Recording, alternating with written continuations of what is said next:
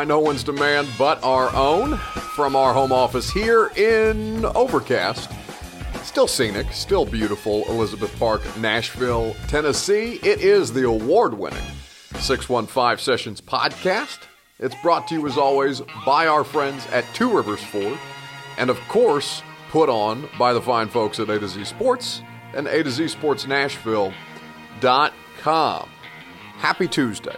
I hope it went better. I hope your Monday and your Tuesday went better than your football weekend. Certainly did here in the state of Tennessee between college and professional.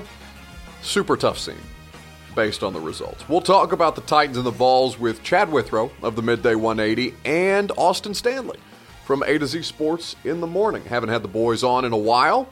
We will look forward to doing that. And of course, five good minutes on what's happened lately since Saturday, because it's been a while since we talked about this with Isaiah Wilson. But first, there are there are good things on the horizon. There are good things that are worth celebrating, like the Built for the Holidays year-end clearance event, courtesy of our friends at Two Rivers Ford. You know that you're always going to get a great price with them because they sell their vehicles, of course, at invoice prices. But right now, you got to go and you got to get a 2020 model year because they're trying to make room for their 2021s that are coming in. The new year is nearly upon us. This godforsaken year of 2020 is almost over. You know how you can commemorate that? How you can celebrate that? By saving a bunch of cash on any of the 2020 models at Two Rivers Ford. You can inquire online at tworiversford.com. You can go to the dealership in Mount Juliet if you so choose. And you can be assured that no matter how you go about your dealings with our friends at Two Rivers Ford, that their non commissioned sales staff will make you as comfortable as humanly possible. Two Rivers Ford, it's powered by Ford, but you know it's driven by the people. Let's get to Chad and Austin.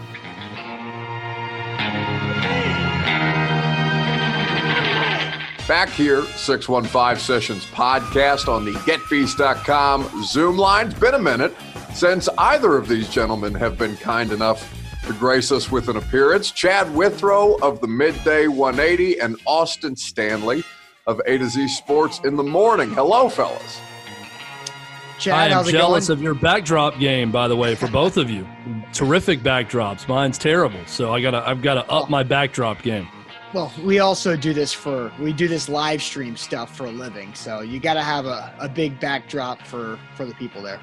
It's listen, it, uh, we're, we're nothing if not brand aware around here, which is which is fine. But if you would like a custom midday 180 uh, banner or backdrop, I'm sure I've seen some people who have flocked to your uh, flock to your assistance at gas stations, restaurants, or otherwise to provide uh, to provide the appropriate branding and banners uh, to accompany you guys.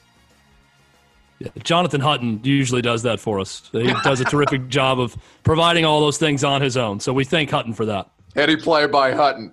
Uh, not a heady play by the two football teams in the state this weekend uh, between the Tennessee Volunteers and the Tennessee Titans. One got their ass summarily handed to them in the first half, the other one made it a much more slow and drawn out process over the course of a Saturday. Now, mercifully for my viewing experience, Isaiah Wilson happened to get suspended in the midst of that Volunteers game, so I caught the Cliff Notes version and not the full experience of Florida. But we are going to talk first and foremost about the Vols. We'll spend some time on the Vanderbilt coaching search as well, because both of these gentlemen have particular insights into that.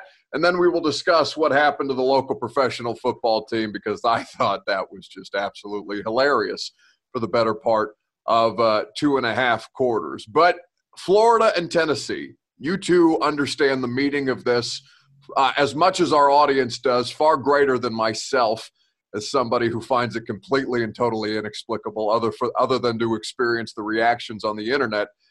Chad, I, I did not know what to expect of this game other than for the Vols to lose by double digits? Was there anything out of this that you took that could be that could be uh, viewed as hopeful uh, before we ripped the coach and his handling of the quarterback situation? Yeah, I mean, I think really just a couple of things in terms of positive takeaways. It went about as I expected. I honestly thought Florida would beat them way worse than they did. I was shocked that it was only 17 7 at half. I was actually doing a TV game in Cookeville for the state championship and uh, got home late Saturday night and, and went back and watched the game. I was following the score, and I'm not seeing play by play, but I'm thinking Tennessee's up 7 to 3 in the second quarter and only down 17 7 at half. And did a pretty good job defensively for a lot of that game. They gave up a ton of yards, but 31 points against Florida sounds bad, but it's the least amount of points they've scored all year. So I thought, you know, they did some good things defensively. We talk about effort, and it's almost like a joking thing that needs to be the baseline of any football team. But Tennessee continues to play with effort. I don't think anyone's cashed it in this year. Uh, every week, uh, you, you keep expecting them to have a big letdown in that department, and they continue to play with good effort and I know Austin can, can speak on this too, but I mean, the positive development is the quarterbacks didn't lose the game for them. Yeah. And that's what's been happening with Guarantano is they had two guys that got in there while they weren't great. I can't think of a single time that Harrison Bailey really threw it in, in harm's way. Uh, he did exactly what was asked of him. He got no favors from his offensive coordinator, who I thought did a terrible job setting him up for success in that game. Uh, he did the best he could with that game plan. He made some throws. JT Shrout came in, looked good, threw the ball well. And there were two plays in particular that really jumped out to me with Harrison Bailey where he took off and ran when there was pressure around him for positive plays.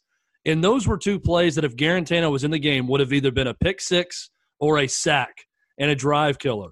So in one start, he's already shown more pocket presence and awareness than the fifth year quarterback for Tennessee. That's a positive. That's something you can build around moving forward.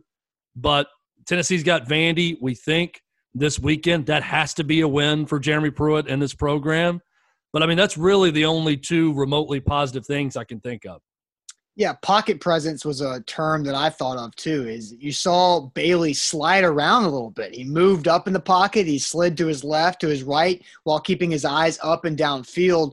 And I'm like, this guy's 18 and Jarrett Guarantano's been around for years and it feels like seven years that he's been around and he can't do that stuff. Like I could only imagine how much more comfortable Harrison Bailey would have looked against Florida if he got actual legitimate reps and experience uh, maybe against Arkansas or against Kentucky or against Auburn where they let him throw the football because they, they kind of started to let him throw the football a little bit in that first half. And then – of course, we'll get to it. The end of the game, I don't understand uh, pulling Harrison Bailey in that situation when Jeremy Pruitt's talked all season long on he's not ready, he needs reps. Well, he's gotten practice reps uh, because JG went through the uh, contact tracing, and now you have an opportunity to get him 10 minutes more of game reps, and you pull the kid. It makes no sense. No sense to me. It was also in a moment where he could have had some success because it was Florida right. slacking off a bit. Sure. You know, it's not a prevent defense, but they're not in the same attack mode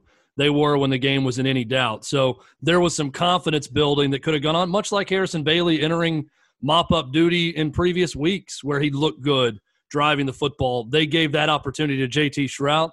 Uh, I don't get it either. I mean, we can get more into coaching decisions, but I don't understand watching those two guys how neither one of them got a shot before that when you watch them play. I'm thinking, what could have happened against Auburn? What could have happened against Arkansas? Those are two very winnable games for Tennessee if they don't get terrible quarterback play. And that's the frustrating part for Vols fans. But you're right. You go back to your first point, Chad, is that the quarterback did not create points for the other team directly. Like that's such a big deal. And I thought the defense continued to fight deeper into that game harder because they knew their quarterback would not ruin the game for them like Guarantano did so many times. And we're going to talk a great deal about the coaching decisions because ultimately that's what this season comes down to is Jeremy Pruitt and Jim Chaney and the associated staff, the coaching decisions that have largely lost this team a fair amount of football games outside of negligence on the part of the quarterback. Because ultimately, the Vanderbilt game, maybe it means something for for an in-state rivalry, although it shouldn't, given the state of what Vanderbilt's football program – is right now and just what they are having to do to drag themselves across the finish line in this mutated college football season. What ultimately salvages any kind of reputation, for me at least, from an outsider perspective, for Jeremy Pruitt is the handling of the quarterback situation moving forward. And you bring up the instance where he pulls uh, Harrison Bailey late in that game for JT Shrout. And I sit there and find it completely and totally inexplicable. And clearly, I'm not alone because the rest of the country and the rest of the SEC and anybody who gives a damn about Tennessee football is saying, What the hell are we doing out here? This is the one opportunity, or it's not the one opportunity, but is one of the opportunities that now that you have finally gotten over your stubbornness, which I think is a key word for Jeremy Pruitt, mm-hmm. there just seems to be this this stubbornness that he cannot overcome in each of these situations to where it is it is simply harming the football team's overall goal and more importantly the development of the greatest asset that you have right now which at least from my perspective is Harrison Bailey for for you guys against Vanderbilt is it about the winning of the game or is it about how Harrison Bailey looks and how they handle Harrison Bailey because I think it's more about the latter for me. Well, I think for the future of Jeremy Pruitt, it's got to be about winning the game first and foremost. Sure. I know he said that in his press conference that bottom line is winning in this league. He's not ducking that. He understands how important it is to win this game. He damn and, well know, better. He, he, took a shot at Vandy today in the press conference. yeah, and look, he what he said is 100% accurate, though. I mean, this mm-hmm. game means something to Vandy. I, I think that Vandy would likely opt out of that Georgia game altogether just to rally the troops to get a team together to play Tennessee. That's all the players care about, coaches, that school. That's all they care about right now is wrecking Tennessee's season even more than it's already been wrecked. And for Jeremy Pruitt, I mean, does this game matter to him outside of the development of Harrison Bailey? Yes, I think it does. For the future of, of Jeremy Pruitt, he needs to win this game. I would even say he really needs to win this game pretty convincingly. Uh, I, don't think this needs to be some sort of field goal game, one score game late. This needs to be a game where Tennessee continues to play as hard as they have the last couple weeks, and they go out against a team that's a lot worse than Auburn and and, and Florida – and put it on someone. And that needs to be the goal for Tennessee this week. I know they're talking about, hey, Van, we're going to get Vandy's best shot and this and that. I don't know how good Vandy's best shot really is at this point. So if you're Tennessee, you need to go in and execute and play hard and play well and win a game easily. Does that save Jeremy Pruitt in the long run? No. Does a loss to Vandy kill Jeremy Pruitt in the long run? And do they lose more recruits? leading up to what three or four days after that, the early signing period beginning after that Vandy game. If they lose to the Commodores, I think absolutely that that's something that could happen. Yeah, I think they need to win. I think they need to cover the spread, which I think opened at 14. I you got to have some style points points behind it. And Chad, you're right. If they lose, I don't understand how Phil Fulmer and Tennessee brings him back. Like they can't. Like if Tennessee loses – and they're two and seven, and if they play A and M, they're two and eight because they're not beating A and M. Uh, and an eight-game losing streak going into an off season where the fans are already trending on apathy. You got to do something to move on from Jeremy Pruitt, but he absolutely has to win this game, and he has to look good doing it. I think. What the hell do I got to do to get twenty points? two times this year. They've scored I, 20 points in a football game. What well, on earth do I have to do to get Jim Chaney to score 20 points, 20 or more than 20 points in a football game? Help me understand. So it's happened three times. Jim Chaney. it's happened. It's happened three times, and they've got two defensive touchdowns in those games that have gotten them over 20. So it, it's even worse than it actually looks when you're just reading through the schedule results. All right. well, and you said you said it, Buck. You know, stubborn being the operative word. I think you got a problem with that. Look, Jeremy Pruitt has had no problem getting rid of coaches. That he he'll admit a mistake. He admitted a mistake with Tyson Helton after one year. Had no problem doing that. Um, I do think there's going to be if if Jeremy Pruitt's allowed to stick around. I think there's going to be an offensive coordinator change after this year. There's certainly going to be a quarterback coach change, but. What I don't get with, with Jim Chaney is he's shown the ability to adjust and adapt in his career. He did it at Pitt. He did it at Arkansas. He did it with Jake Fromm at Georgia. There has been this stubborn play calling with him this year and stubborn game planning that I do not understand. Uh, it's like he's trying to prove a point, but yet he's doing the opposite of that every single week with that offense he continues to trot out. There's no creativity. There's not one game outside of maybe that first drive against Auburn where I look up and think, boy, that was a well executed game plan to start that game on offense. And, and that to me is baffling because I think Jim Chaney's a good coach and he's had a great career and he's done some really good things, but for whatever reason, he's not been able to do anything this season. I think that Jeremy Pruitt, if he's going to stay, he's going to have to admit, hey, it's time to get with the times and do something different and change it up with a new offensive coordinator and play caller. And you mentioned all the other places that Chaney's had success. He's done well at Tennessee before, doing multiple things. Jonathan Crompton threw 27 touchdown passes with a Jim Chaney coordinated offense his senior year, and then Tyler Bray put together a couple of big years too under Chaney. Uh, and so at this point, it's it's Helton didn't work. Okay, that was Helton, so they moved on from him. Now Jim Chaney's not working. At what point is the bad offensive coordinator now Jeremy Pruitt's fault? Because you know you can't just keep cycling through offensive coordinators and blaming all those guys. It, it to me it seems like it starts with Pruitt because you're right. Chaney has been successful in a handful of other big programs, and it, it doesn't make a lot of sense to me this year. Uh, my my larger thing with Pruitt, just from a thousand foot view, is I just I don't think that he has the ability or whatever whatever the it factor. I know that stinks as analysis, but like whatever it takes to galvanize a football team to be able to supersede their ability or their expectations. And I understand that the way that they finished last season was hugely impressive. And in fact, Chad is largely, or at least Chad's producer, David Reed, is largely responsible for me losing my hair at the hands of Tennessee and Jeremy Pruitt and a much improved football team at the end of the season, defeating my mighty Indiana football Hoosiers, uh, now known at fo- football institution, clearly based off this year. But I, I don't get and it's not it's not just watching a press conference it's it's observing the behavior on the sideline it's the inability to either evaluate talent or handle talent and the fact that the defense his side of the ball what is supposed to be his specialty and particularly the defensive backs they don't get better. I'm trying to find the one spot where tennessee at the beginning or at the end of this season as we near the end of this season for them where they are discernibly better as a football team to my eye. And the only thing that I can see is that the quarterback play isn't costing them games or at least hamstringing them where they're having to hide the quarterback. And it's only because they've waited this long to make a change. If, if I'm wrong, somebody tell me. Well, you know, I think that I think these players like Jeremy Pruitt. Now, let me say that first and foremost. I don't think it's an inability to galvanize a locker room or anything like that. I think Jeremy Pruitt is 100% who he is at all times, right? He's an old high school football coach. And there are football players who they're attracted to that because he is very genuine with them, unlike the previous coach at Tennessee. He's not lying to anyone.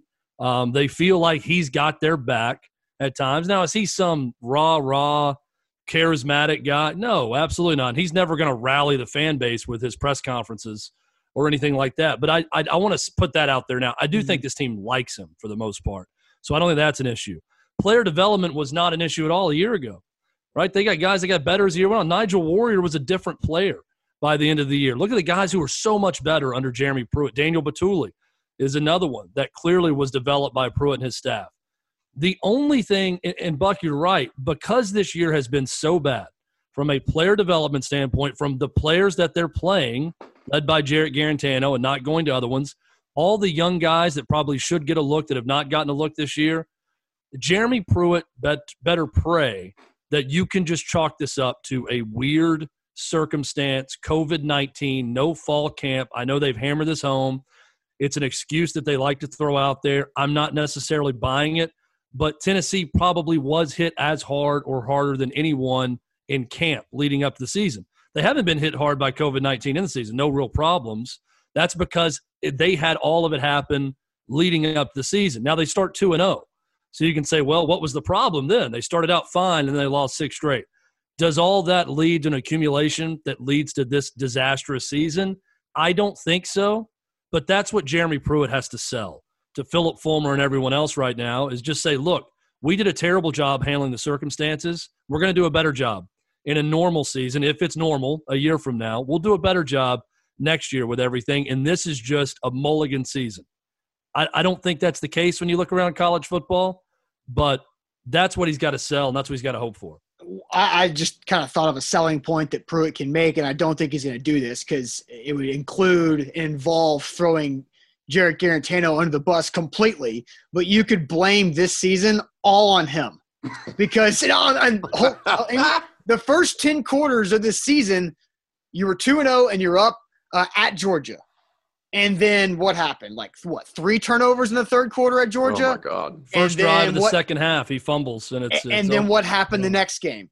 How many pick sixes in the first half at Kentucky or home versus Kentucky? And then after that, it's over, right? Because then it's Alabama, and then he does it again. In the Arkansas game, uh, he got hurt actually in that game, but it was over there. And so the whole roster looked like they just crumbled once the quarterback started killing the game for them.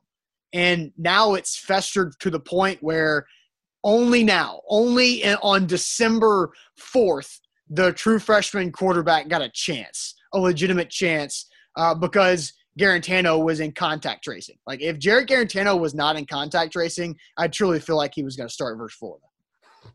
Well, and then uh, to Chad's point about winning or galvanizing the, the fan base – with a press conference. He had a. Uh, I wouldn't call him, I wouldn't call it an outburst or I wouldn't call it uh, uh, him popping off in a press conference, but for as much, uh, for as much emotion or attitude as Jeremy Pruitt has shown at a press conference this year, he's at the point now where he is down or uh, dismissing the, the Knoxville press corps who's asking him questions. I believe Blake Toppmeyer of the Knoxville News Sentinel got the most amount of heat. I think Jimmy Hyams got a little bit off the top as well, where he, Pruitt is essentially saying, and this audio will be included for the audience listening at home. The third downs uh, being a problem at times. Now, what uh, what did you see being some of the issues in, in those scenarios? Well, Blake, I don't know how much you know about football, but you know you can play inside man to man or you can play outside man to man. And if they're running inside breaking routes, you like to play them from inside out. You know, there was three times tonight that they converted first downs when we're playing inside man to man and they complete balls breaking inside. Um, you know, one time we gave up a first down on third and 12 and we called cover two. Um, you know, and the corner don't split the zone and get to the sticks, okay, which is the first down marker in case you don't know. But he's essentially saying, you know, I don't know how much you know about football, but here's what I know about football, and here's what happened on the field. And when you get to that point, at least when you're dismissing or belittling reporters, and it's not just because we're we're in the media, the three of us, that I feel this way, but it just it screams to me, it reeks to me of weakness when you get to that point. And ultimately, I don't know how much of this, how much of the conversation around Jeremy Pruitt is just us spinning our wheels because I don't know how many coaches in the history of college football get into this position where they're backed into a corner and they pull themselves out. But that's just kind of how I feel about this. Like we're largely just biding our time until the next guy comes along with Tennessee football. Well, and so the, the response to Blake Toppmeyer, and here would be my question for, for Jeremy Pruitt football is very simple to Jeremy Pruitt. He, for a guy who runs such a complicated defense that's hard for players to adjust to, he's a very simple minded guy in terms of how football is played and executed. And that can be a good thing, especially for college players. When you make things simple and easy on them, it makes things simple and easy on them, which is a good thing for college football players. But Jeremy Pruitt, he's beating his head up against the wall because it's so simple for him to say, well, you know, our, our, our quarterback threw two pick sixes. What what do you think we're going to do when that when that happens? I mean, that's that's the way he's watching the game. Yeah, it's very easy. Well, you know, we, we got a guy dropping a fake punt that's perfectly executed, and he and he drops it to keep it dry. I mean, it really is that simple at times, right? Guys just screw up. But the question then would be, how is your team not executing at all compared to other teams? How is this a weekly reoccurrence where you're talking about the great preparation of this team? Your coach is doing their best to get everyone ready. And then you go out there and you play hard. No one's going to dispute the coach on that. The team plays hard. You go out there and play hard and still can't execute, or you still make these crucial mistakes that you saw from Jarrett Guarantano. Why is that? Is that just simply starting the wrong quarterback? Is that an inherent fundamental problem with your program and your practice approach? These are all questions that Jeremy Pruitt can't be too stubborn to ask himself at the end of the season. Look in the mirror and find out. We feel like we're doing the things the right way. We feel like we're trying to do them like we did at Alabama. But for whatever reason, these players at Tennessee aren't executing at the level we want. They executed at the end of 2019. How do you get back to that? And I don't know if Jeremy Pruitt's equipped to do that, but he's going to have to do that if he's going to have a job even three or four weeks into the 2021 season. Because, guys, and Austin, you know this, this thing is going to get ugly. It's going to be ugly in the offseason no matter what. It's going to get really ugly very quickly if they're not blowing out bad opponents at the start of 2021. Yeah, this feels a lot like the off season after 2016 going into 2017 yep where that was going into butch's last year and i'm on record saying that after tennessee loses to vandy to keep them out of the sugar bowl that's the time to move on from butch jones not let it uh, go on one more year but for for that off season so basically the calendar year of the beginning of 2017 the off season was quiet like you know we run a digital media business we see all these analytical numbers it was quiet. Fan interest was down because they knew what was about to happen, right? They knew it was about to be really ugly. And then when it did happen, then they all got fired up and blew up at it. So that, that's the feeling that I have about it. Now, going back to the the Pruitt answer to, to Blake Toppmeyer and Jimmy Hyams, it's those are absolutely fair questions to ask a head coach especially when those two guys are good media members. They're not trying to spin words. They're just giving a head coach an opportunity to put an answer on the record so they can communicate why was Jarrett Guarantano not ready? Oh, because he hadn't practiced in 13 days. Okay, sounds good. That's that's it. That's all they need to have on record. Why are they the DBs getting beat inside? Oh, because uh, they're you know they could play outside shade or inside shade. Just get it on the record and move on. It's not that big of a deal. Media members, most of the time, are not trying to catch you uh, speaking out of both sides of your mouth, which Pruitt happens to do quite often, actually. Uh, I'm I'm actively rooting for chaos and for another coaching search because nothing in my life was like the Butch Jones and then everything after Butch Jones. Like I that that that was the that was the the month that I fell in love with Vol Twitter. Nothing has ever but been Buck, that good. This is nothing has ever been that good for me before what you're rooting for is what everyone not affiliated with the university, like Austin and I, are graduates of the university. Everyone that's not a fan or not affiliated is rooting for chaos for Tennessee and Vols. They want failure. They want dark days. They want a complete demise because they know the passion of this fan base. And I always warn Tennessee fans against this. It's easy to feed into that because people like Buck Reising are going to stir stuff up on Twitter uh, Dan Wolken's going to do it. Every single college football writer is going to do it because at some point Vol fans have eviscerated them because of something they wrote or something they said. So that's going to start happening. It's easy to fall into that. Hey, Hugh Freeze, and hey, it's easy to go there. Look, and I'm no different. I mean, it's it's very easy to say, let's throw it all away. It's all going to hell anyways. Let's get another coaching search going because Tennessee fans just want hope more than anything else. And what does a new coach offer? Hope. So we're in this perpetual cycle of let's reset, let's hit the panic button, let's try to get hope somewhere else because hope is running out right now. And I get it. I'm not going to argue Jeremy Pruitt's done a good job. I'm not going to argue necessarily that he definitely deserves a fourth year. I think he's going to get one. I can understand how Phillip Fulmer could sell giving this guy a fourth year given the weird circumstances of this season. But it's going to take some winning back over of the Tennessee fan base with Jeremy Pruitt. But I would just caution Vols fans to not fall into this Buck Reising trap of going into the chaos that Buck wants desperately. Come on home, Austin. Before you respond, I will not. I will say, Chad, that there's a difference between me and Dan Wolken. Dan Wolken is out here provoking Vols fans and provoking people. I the only provocation that I do is I tweet the uh, the picture after every time they lose of the two, uh, we'll say, slightly overweight Vols well, fans. Well fed. Well fed uh, Vols fans looking quite distressed. It is the only thing that gives me uh, that gives me joy when they lose. And the Butch Jones thing, it was I needed a cigarette after that. I was postcoital for uh, for weeks. I will be completely honest. But there's a difference between me and Dan Wolken. Go ahead, Austin. Yeah, well, it's just that well because it's so entertaining. Because oh. Tennessee does amazing things to make it entertaining. It's like all right, fire up the plane searches. Like everybody knows what the tag is on the Haslam jet. Like so it's it's just too good, right? It's it's an amazing well, I guess the last time it was an amazing month and a half of what it felt like of what was going to happen with the Tennessee coaching search. But, you know, I, I agree with everything Chad said. You want hope, but you also want somebody who's competent and it can show you tangible progress. What I don't want either is is keeping a coach who's not showing you any progress, but you know, it's year three, it's too early. You got to give him a fourth year.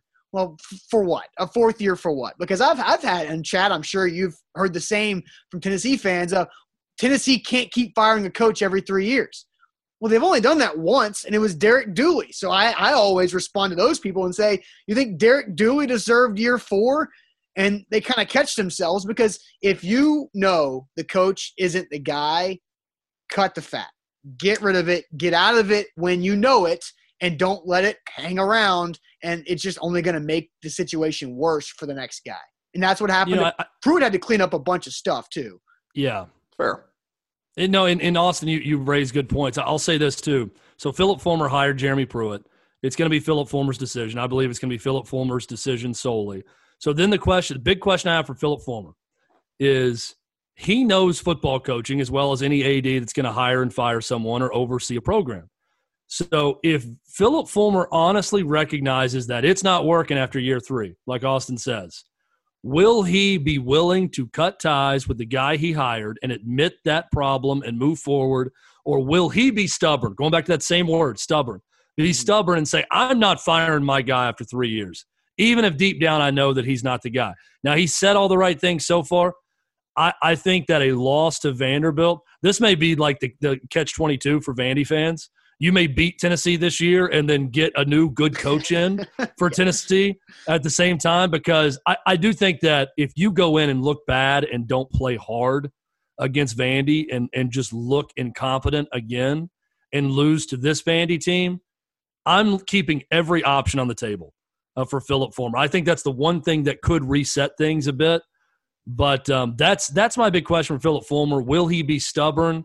Because we know that he knows I feel like he knows one way or the other. Maybe he's telling the truth and he really thinks that Jeremy Pruitt is just a couple breaks away from turning this thing around. Maybe he believes that. But if he doesn't, I hope that he'll acknowledge it and do what needs to be done. We'll transition to Vandy here in a second, but that's like that's the thing that get, that gets me caught up with Phillip Fulmer. Like, I you guys would have the answer to this better than I would, whether whether he would make that decision, because ultimately that's admitting fault on the part of Phillip Fulmer because Chad said that's that's his guy. That's and again the circumstances were not ideal for him to be thrown in uh, to that job for a rogue AD uh, in the midst of a coaching, hiring, non-hiring national disaster that went on throughout the course of the uh, Schiano Gate and on and on the story goes. Uh, but like I just when I think of Phillip Fulmer, the first thing that comes to my mind is at this. I don't know if it was a, a booster luncheon or whatever the function was before the season, when he is up there with the microphone and he's feeling it and he's leaning in and he says the Vols are back and we're going to get a piece of everybody's ass. And it just, I just sat back watching that or seeing that clip on the internet and be like, buddy, like I, I haven't been around that long and I know how this show goes. You you got to have more self-awareness in that. And that's the only thing that catches me up on Phillip Fulmer. Yeah, and that was uh, I believe that was after the Indiana Bowl game. So they had just won six in a row, eight and five, year two. You feel like the progress is being made. You're kind of ahead of schedule at that point after starting 0 and 2. Recruiting's going great, and he's at this Vol booster luncheon where he kind of forgets that there are cameras there and he just goes off the cuff. I mean, it it was a funny moment, but at the at the time, it felt like he wasn't lying. Like it, it felt like he was he wasn't wrong. They were showing progress, and it's been all of it. All of that good equity is has been ruined in the last couple of months. All of it. See, and I I, I love it. Like I, I, have the opposite reaction. Like at least someone around there acts like Tennessee is worth the damn. Sure. And if someone's going to act like they're worth the damn, I'd like for it to be the person that's in charge of the athletic department. So if he's excited at that moment. I mean, look, in hindsight, we can say a lot of things are foolish that we've said and done when you've got, you know, eight games of evidence the other way after the fact, a year later after a global pandemic, that it's easy to take shots at Phillip Fulmer and say that he's an idiot for saying that. But at 2 and 0 and 14th in the country and mauling people up front and one of the top recruiting class in the country. I, I for one, didn't see a six game losing streak on the horizon. I mean, I guess I probably should expect that at some point with this Tennessee program, as long as I followed it in the last decade. But I mean, there there was evidence to lend Phillip Fulmer to believe that was the case. Certainly not the case. So he does look foolish in hindsight, but at least someone's got some pride about where Tennessee should be because I, I just don't. The more this happens, the more the fan base gets beaten down, the more the players get beaten down, the coaches, the more acceptance you get of where you are. It, not just nationally, but in the SEC, in your own state at times. And I think that can be a real loser mentality moment to set in. So, it, look, at least Phillip Fulmer doesn't have that loser mentality yet. Maybe a couple more years on the job, and he'll be like the rest of us. Just downtrodden. Loser mentality. yeah. We'll see. Well, and it's, and I think that, that like that's largely the disconnect because you're right, Chad. It is, it's easy for me to be snide and sarcastic and dismissive in retrospect, and I I try to catch myself from doing that. But like that's what I know of them. Whereas you guys, you know, historically great, historically relevant Tennessee football, not just in the SEC, but in the on the national landscape where you are competing for national championships and you are a school in the in the in the worldview of college football that is worth a damn that people give a damn about and we know we all of us here know not it doesn't it doesn't you don't have to be here long to figure out how much people give a damn about this football team everything that all of my intera- or er, interactions would indicate that as well. It's just a different worldview of where they have been for people who know what they have been and what they can be versus people like me who in the last decade or in the last five years have a different Tennessee experience entirely and look back on that and be like, man, I, you know, this is the same story over and over and over again. But I digress. Speaking of same stories over and over and over again and hope and competency, Vanderbilt, uh, what the what the hell do you do? I mean, honestly, like you guys have been keeping tabs on this. It is, of course, locally relevant uh, for us as people who want Vanderbilt to be good in the SEC, who want there to be competitive college football here in Nashville, in the city that we all live and work in. Where does it start? And what should the expectation be given where whomever takes that job next is going to work? I'm on record that you got to be different at Vandy. You don't need to run from your difference from the rest of the conference. You need to embrace it. You're the small private school, academically minded institution in a world class city. That's very different than the rest of the SEC. Embrace that and do something totally different than the rest of the conference. I, have I've been saying it for years. Bring in the triple option. It's what I would do. I'd hire an academy coach. I'd go Jeff Monken or Ken Niumatalolo, one and two on my list. If those guys were to say no, then I'm getting to. I, I know Austin loves Will Healy. I love Will Healy. I think he's going to make a great coach for someone. Why not Vanderbilt? I think that'd be a good choice for them because he would he would bring that marketing savvy that you saw with James Franklin uh, to West End. I think Clark Lea is someone who interests me with the Vandy ties and has done such a good uh, job at Notre Dame. But I think more than anything at Vandy, you need someone who's going to be different. You know, there's the the uh, reports out now about Scott Cochran, the strength coach, pushing to get the job. Which I hear that I think that sounds insane.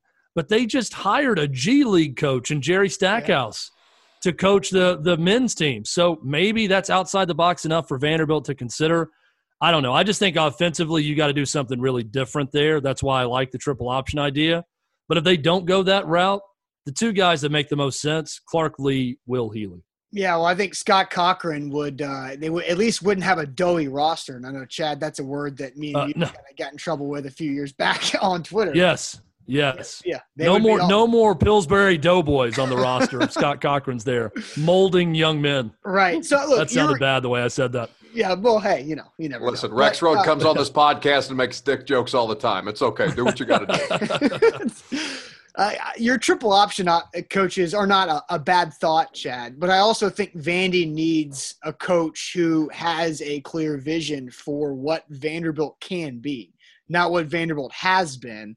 Uh, and I think this coach, I'm so fascinated by this search because I think the timing of it, where you have a guy like Will Healy and a and a guy like Clark Lea who have a different type of feel and care for Vandy football that are up and coming coaching names where that that hasn't happened when they hired James Franklin or Derek Mason. Those were guys from outside of this region that had no tie uh, to the university that – I mean, Derek Mason was looking at Colorado multiple years to try to move on from Vandy. Penn State came open, and James Franklin, you know, obviously you, you don't say no to that job, but I think Will Healy and Clark Lea have a good vision of what Vanderbilt football can be and using Nashville to its advantage.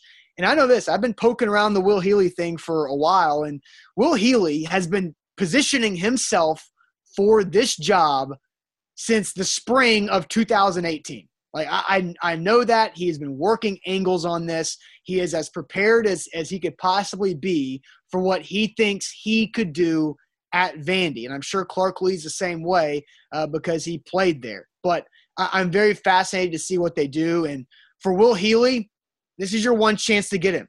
If you pass on Will Healy, he's not going to be available for Vanderbilt the next coaching cycle for you for Vandy.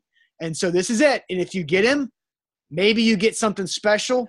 If you get him and it doesn't really work out, well, it's Vandy, right? But I think this is your one chance to get Will Healy, and I think you got to take advantage of that.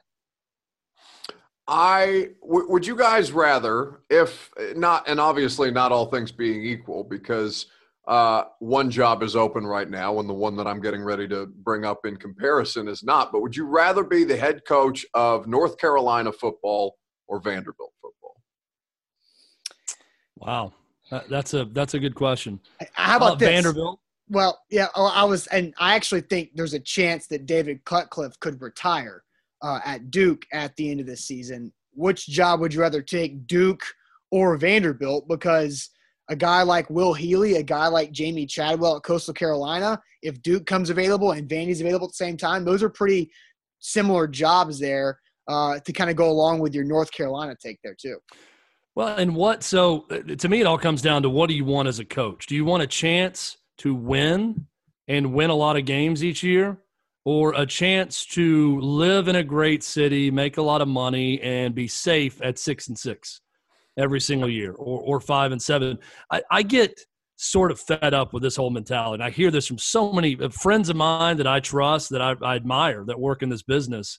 That when they bring up a name for Vandy, they say, well, this person wants Vandy because, I mean, it's Vandy and they've never won. And if they just win a little bit, it's great job security. And you get to live in Nashville and not be bothered at restaurants. You see all these celebrity coaches' names that pop up. And I'm thinking, if I'm Vandy, I don't know that I want to hire someone that yeah. wants my job because, you know, they can go to Jay Christopher's and not be recognized uh, out in public or wherever it is they want to go. And then it's going to be good job security because there's no pressure on winning. You want someone like a Will Healy, honestly, or Clark Lea that takes that job and they see that as their salvation. They see mm-hmm. that as their that that's their ability to eat is to go coach at Vandy and make a head coaching career for themselves. I'd rather have a coach like that than someone that just says, "Oh, it's Vandy. You know, if I don't win, I'm just like every other coach there. If I do win, I'm there forever. It's a lifetime contract. I get to make a lot of money." Um, so to compare Duke and Vandy, you can win more at Duke. I mean, David Cutcliffe has been to the ACC championship game. Vandy's not going to the SEC championship game anytime soon. They've never been. I don't know if they'll ever go, quite frankly, maybe with the right coach. But you can do that at Duke. So you can win more at Duke. I think history shows that. But I'd still rather have the Vandy job because Nashville's a better city. You're in the SEC. And with the right coach that can drive that administration along and get facilities uh, built for Vanderbilt, I think the, the the sky is the limit at Vandy for what they could do. Now, could they be seven and five regularly? Yes, and that's great success at Vandy also. Yeah, I, I'm I'm with you. I'd take the Vandy job. I mean, Duke's great, but you're still in the ACC. You're still playing in an inferior conference, um, and Clemson is running that whole show over there. So Duke, uh, yes, you can win there. You can regularly win eight nine games uh, in a good stretch, like Cutcliffe did. But I, I think Vanderbilt, if you schedule correctly in the non-conference, which James Franklin did, and then you go out there and you beat uh, two of the four lower SEC East teams in Tennessee, Kentucky, Missouri, South Carolina. Just beat two of them every year, and you're six and six. That's all it takes. Um, and I think Will Healy and Clark Lea and some of those other type of coaching names, they understand that, and they also, I think, know how to recruit locally. We're Nashville booming in recruiting grounds as well.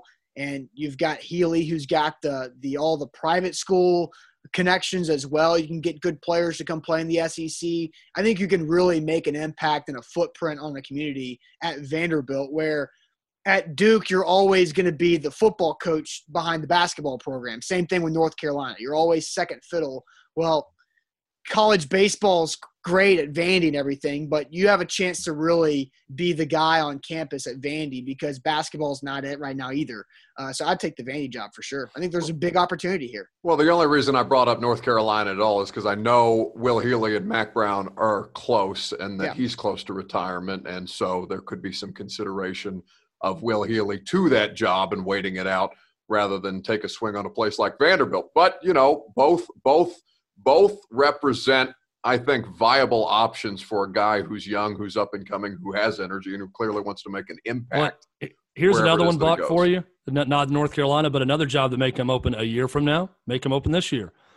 What happens to Will Healy, Jamey Chadwell? I'll throw those two examples out. Mm-hmm. One of the, one of those guys is not going to get the Vandy job. Mm-hmm. Are one of those guys the Tennessee coach a year from now? no, because I mean, it's going to be Hugh Freeze, and that's and that's something that I mean that that's something that those guys I mean, know in the back of their mind. Sure, I mean they, they know what's going on. These coaches are all they, they gossip. They know what's going on. They see Tennessee struggling right now, and they're thinking maybe that job comes open. Jamey Chadwell grew up a huge Vols fan. Yeah. I know that for a fact. He's from Anderson County High School, 20 minutes north of Knoxville and Clinton. Uh, he would love that job. That is a dream job scenario. It's Hugh Freeze's dream job too. I mean, I, I truly believe that Hugh Freeze covets that Tennessee job.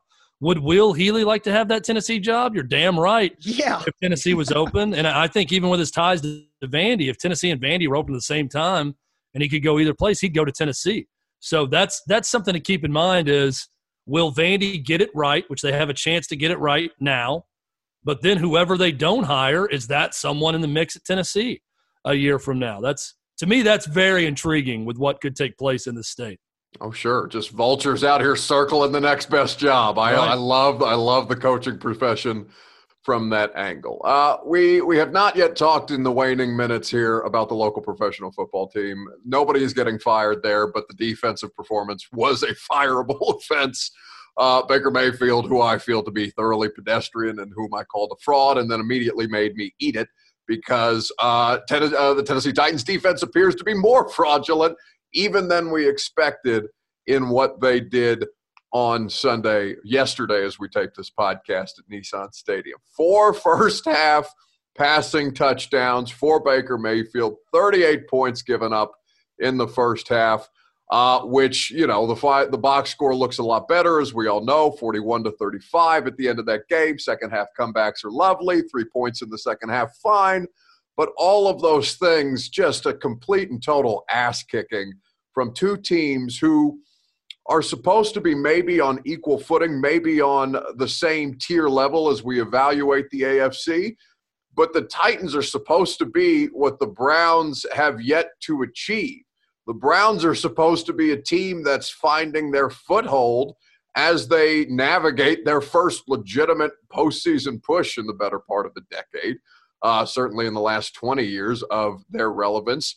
And they just absolutely stepped on the Tennessee Titans, who I think, the three of us, perhaps I'm mistaken in that regard. I don't want to speak for anybody here, but I think that all three of us probably think the Tennessee Titans to be a superior team at this point that was not, in fact, the case on Sunday. Uh, do can are, can they survive this way when they're they've lost three of the four games against the AFC North because they don't score first quarter points, and that absolutely damns them for the rest of the game.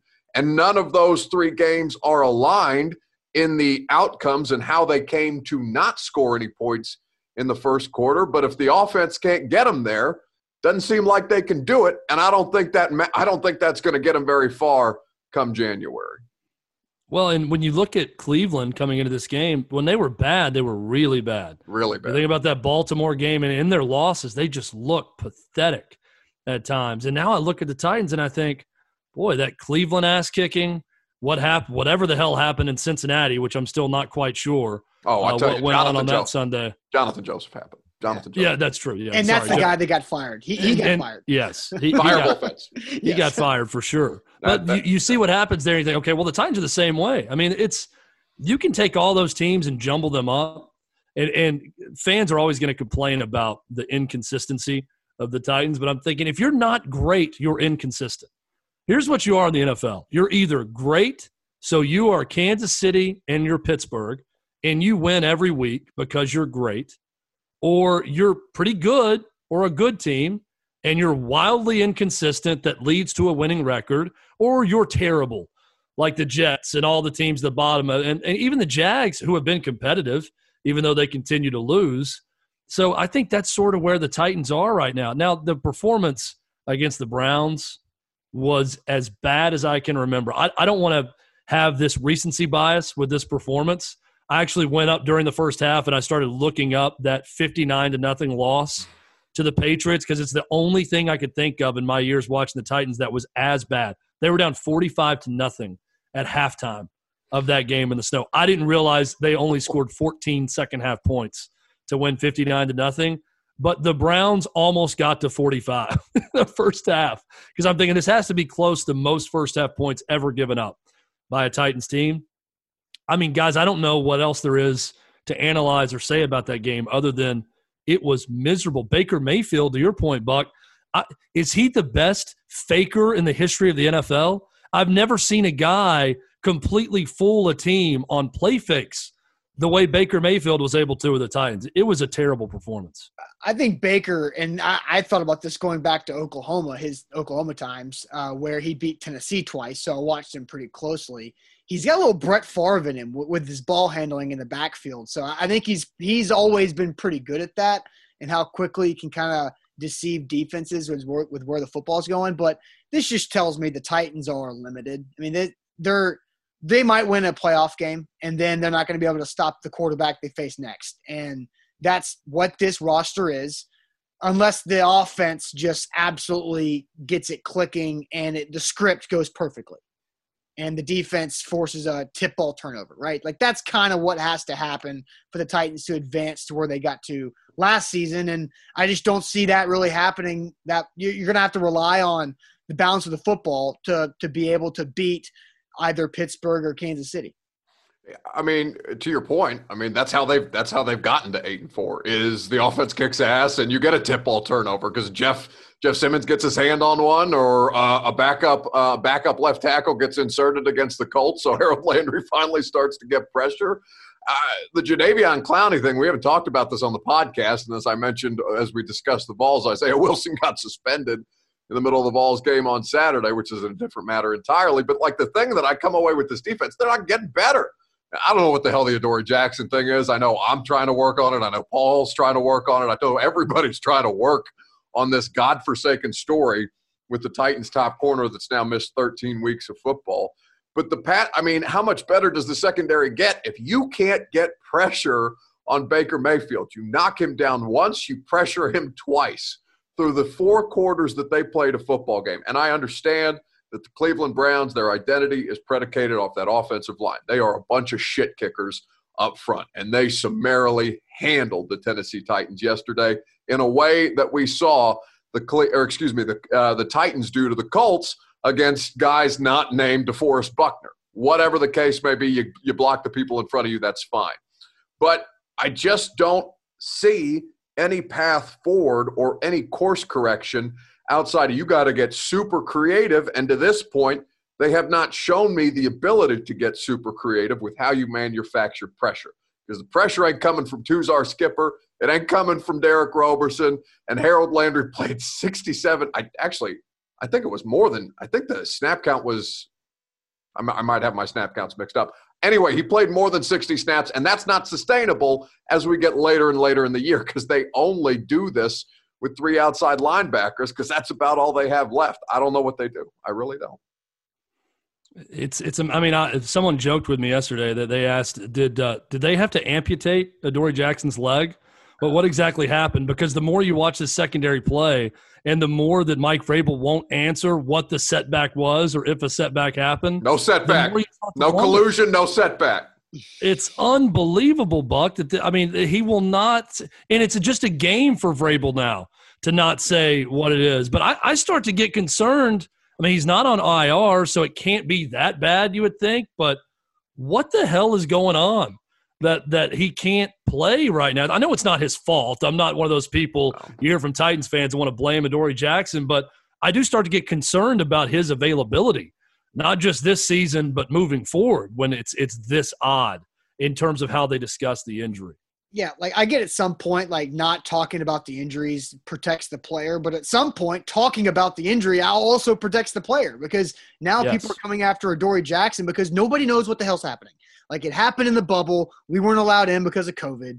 And all of a sudden, here we are, and everybody's Christmas shopping. We haven't seen Adoree Jackson in a month and a half because he was practicing. He went through a couple weeks where he was out there doing stuff. I saw Bucks Buck posted the video all over social media. We saw him, and I don't know when the last time anybody set eyes on Adoree Jackson that doesn't work for the Titans. Uh, that Friday before what was I think Cincinnati, uh, if I remember correctly, because he got activated on November 11th. Pre Halloween, right? Pre Halloween. Pre Halloween. Yeah. He has not practiced in the entire time that he has been on the active roster as we sit here. But there's no setbacks. There's no collusion. There's nothing wrong with Adoree Jackson. Just don't look at that fucking third field, so you're going to get your ass. Yeah, like yeah. that's Do the not, way that it goes. I've been I've been motherfucked by Mike Vrabel. That's the it's the That's as scared as I've been for you. I've ever got. I've never been scared for you before. I was scared for you that day. Mike Vrabel is a scary individual, uh, just because he's a large, large individual, and large individuals, when angry, are quite frightening, and uh, that could be Mike Vrabel at times. It's, angry and illogical at the same time. The only thing yeah. that would have been beneficial out of that, if you had a Nat Geo'd his ass like a charging rhinoceros uh, at you off the third field, that we could have gotten for social media. Uh, I had the camera. It, it, I wish it was rolling. It just but, wasn't rolling. Too bad. So, such is life. Missed opportunities yep. on that day, but no missed opportunities here on the 615 sessions with our friends Austin Stanley of A to Z Sports in the morning and Chad Withrow of the Midday 180. You can hear these fine gentlemen 8 a.m. weekdays, Monday through Friday on the A to Z Sports Network. You can hear Chad Withrow, of course, on 1045 The Zone, the Midday 180, 9 to 1 p.m. weekdays. And you can subscribe, rate, and review wherever it is that you get your podcast if you don't catch it live. I cannot recommend highly enough the podcasts that they put out, especially if you're into the guests that they have on. Gentlemen, I appreciate your time and your insight uh, and uh, and the evaluation of uh, coaching and competency that seems will never leave the state. Thank you, Buck. Thanks. Five good minutes coming up here in just a second on Isaiah Wilson's weekend long suspension, if you hadn't heard, and you haven't because, well, perhaps by Tuesday you have. This feels like uh, ancient news almost at this point because it happened in the sad, the rare Saturday mid Vols game news dump because of course it did. Anyway, five good minutes coming up momentarily right after a word from the fine folks who present our Zoom line here on the podcast. That's Tame the Beast, where you can, of course, go and do your holiday shopping for any and all personal care and grooming product needs. The website, it's getbeast.com. The promo code that saves you 20% off, it's BEAST2020. Fine grooming products I'm holding here in my hand. You can't see it, of course. But if you watch the primetime show, you can. The Beast Beard Oil, organic argan and jojoba oil. It makes sure that it does not get dry underneath my facial hair. You want to make sure that you're taking care of all of your skin. You want to you want to feel good about the skin that you're in. I'm sure that's a a cliche or a marketing line elsewhere, but more importantly than anything, you want to groom boldly. You want to save some money and you want to give the gift of better scent this holiday season. You do so by using that promo code BEAST2020. Get you some beard oil. Or for the man in your life, get him some beard oil. If you're a man shopping for a woman, get her some Beast body lotion. It is for beasts of all kinds, and I promise he or she will thank you after you have done so. Tame the Beast, getbeast.com. Use that promo code BEAST2020, and as always, groom boldly. Now, for Isaiah Wilson, because this situation has uh, been, it started and it's ended all in the time between our Thursday podcast and this one. So, what happened on Saturday as I was watching the Vols slowly descend into what would ultimately be that L they took at home against Florida? The Titans released roster transactions, and part of which, the most important of which, was to say that Isaiah Wilson had been suspended by the team for one game. That would have been Cleveland. So that happens on Saturday. Today, Mike Vrabel puts out the, uh, or rather, the team puts out the transaction that he had since been removed from the suspended reserve list, and he is now back with the active roster. So essentially, a slap on the wrist for young Isaiah Wilson, who has been through quite a bit over the course of his short rookie tenure. And I wrote about this for A to Z Sports Nashville.com. Of course, you can read everything that I write at A to Z Sports Nashville.com. But essentially, what happened was our buddy Paul Kuharsky tweeted out that he had gotten in another car accident separate from the DUI incident on October 27th. And this was, as Paul stated, nothing nefarious involved, but it was another headline about Isaiah Wilson, another headline about a player who has yet to contribute in any meaningful way on the field, and another issue for Mike Vrabel and for players associated with in the same position group, on the same side of the ball, for people who have to answer questions about Isaiah Wilson's bad behavior other than Isaiah Wilson. Now, this is not any new infraction, it should be noted, that the suspension was handed down as a result, more so of the renewed interest in Isaiah Wilson's bad behavior, or in this case, potentially bad behavior. Because, as we mentioned, there was no negligence or nothing nefarious, rather, involved in this second car wreck. Although the way that it was described with Isaiah Wilson rolling his vehicle into a vehicle in front of him because he simply removed his foot from the brake pedal there are some reasons to uh, to be skeptical of how one could go about disabling a car just by rolling into the back of another vehicle. But these are things that have not been confirmed otherwise, so it's nothing but speculation on my part in that regard. What the larger point was, though, was that, and Mike Vrabel talked about this today. In fact, here was Mike Vrabel on Monday, right before they relieved Isaiah Wilson or removed Isaiah Wilson's suspension and put him back with the team? Yeah, I mean, I got a I got a 20 year old, I got a 19 year old. I mean, to think that they haven't made mistakes, like they've made plenty of them, and so have I, and I would imagine so have a lot of other people. Uh, and so it, it's it's a you know love isn't always about hugs and kisses. It's about you know holding them accountable and and trying to you know, make sure that they're doing the things that will help them and in turn help the team. And I know that Jon and and myself and the organization is is committed to trying to help Isaiah, and, and we'll see where he is at, you know, this week um, after the suspension. So. Uh, tough love, very much a, a thing that you would associate with Mike Vrabel as somebody in in that particular situation. Not all about hugs and kisses. It's about holding people accountable, and that, that's what a football team should do.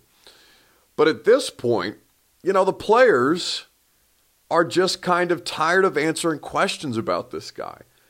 Tired of thinking that he's turned a corner. And again, there have been no new infractions to our knowledge about Isaiah Wilson, but they're just over this person who seems to be heading in the right direction one week and then trending the opposite another. They're tired of being fooled to a degree by any legitimate progress that's been made.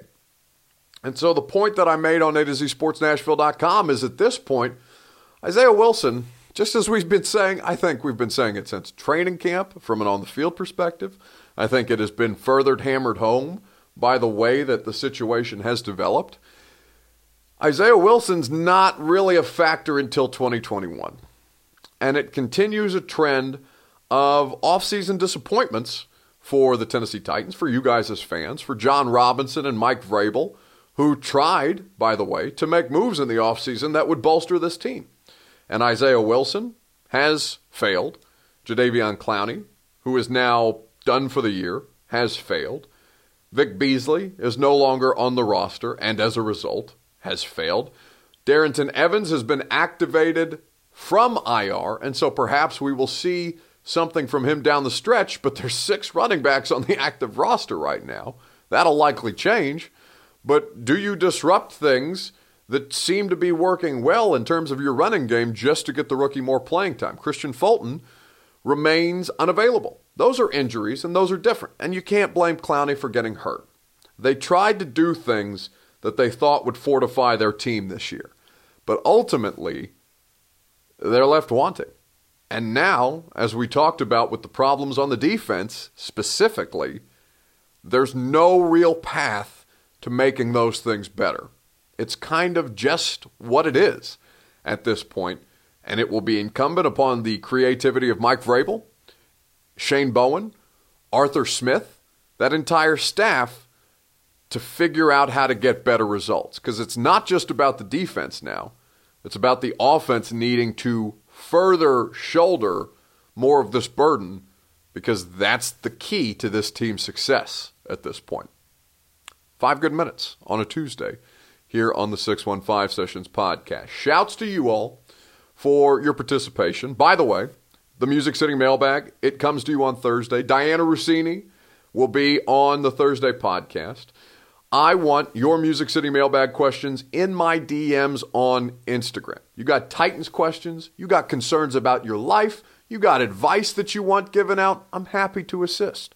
All you got to do is slide in my Instagram DMs at Buck Reising, R E I S I N G, is where you find me. You slide in there, you leave me a note. I'll make sure that it gets read on the podcast. By the way, you can support, continue to support this show with five star ratings and reviews. Haven't seen any new reviews and five star ratings in the iTunes Apple Podcast section in a while. So I'd ask you, you know, do I, I don't I don't ask you for much. But if you want to do something for me this holiday season, Christmas, Hanukkah, Kwanzaa, whatever it is that you celebrate, you want to give me a Christmas, Hanukkah, Kwanzaa gift, you leave me five stars in the iTunes reviews, wherever it is that you subscribe to this podcast. If you want to leave a nice note, that'd be lovely. If you want to leave a nasty note, you're more than welcome to. As long as it comes with five stars, I don't particularly care what you do. But we do ask that you continue to support this show in that fashion. We also ask that you support the people that make this show free for you. That's Two Rivers Ford and Tame the Beast. Fine local businesses here in Middle Tennessee, keeping things going here in the 615 and on the 615 sessions, to be exact. As always, fam, we'll talk to you on Thursday, and in the meantime, stay safe, stay clean, and stay hot. This has been the award winning 615 Sessions podcast. It's powered by Two Rivers Ford, and it's brought to you as always by A to Z Sports and A to Z Sports Nashville.com.